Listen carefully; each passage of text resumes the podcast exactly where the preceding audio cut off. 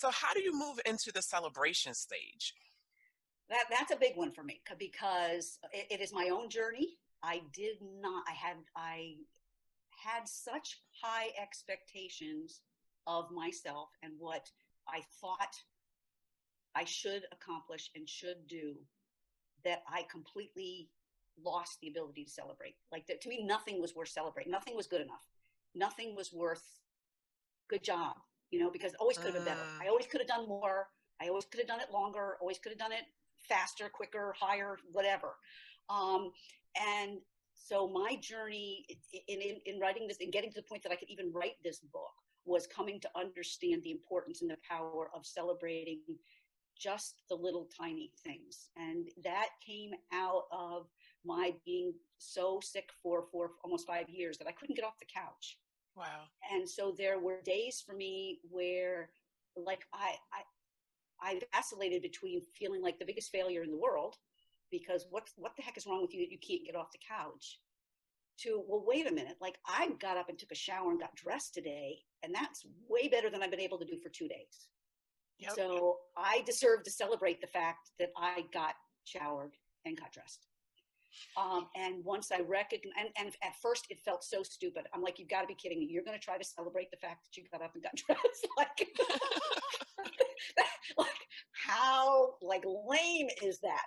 But what I found was, and it, and it takes, a, if you have, like, I'm 62. So if you have not celebrated yourself for 62 years, it's not easy at 62 to learn to celebrate yourself. Yes. I'm going to put it that way. So it has taken me, I would say, oh my gosh, probably two years of practicing celebrating that when the book was done for the first time, I finished the book in December, there was actually a bubble of joy. And I knew that that was my first authentic, you know, it came up on its own. I felt it. I yes. sat with it. I, I, I just reveled in it, you know, and it, and it was real. Um, up until that point, it was very forced and it felt stupid. It felt like a waste of time. Um, it felt like, like, why am I even doing this? Because it's such a stupid thing to be celebrating. Um, but with practice, I, you know, I sometimes I, I, even now I feel good because I get up in the morning. You know, just absolutely, absolutely, because we're so used to just pushing, pushing, pushing, and doing so much that we don't even recognize the small things to be grateful for. You right. know, the fact that you couldn't get off the couch and the fact that you were able to just get up and take a shower, you think to yourself, we would say, well, that's what I'm supposed to do. Why should I celebrate right. that?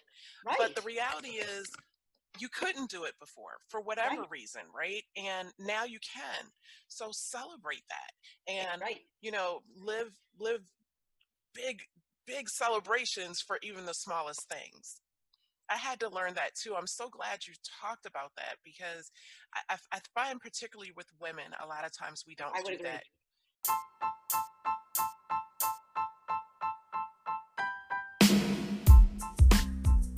Thank you so much for listening today. Be sure to leave a review or drop me a message with your feedback. And don't forget to subscribe to this podcast follow me on all social media, and watch this episode on my YouTube channel. You can find me everywhere at I am Sherry Goodall.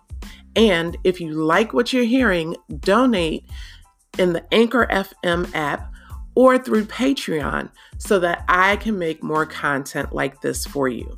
And until the next time, be bold and unapologetic. And always remember, I said what I said, and I meant it.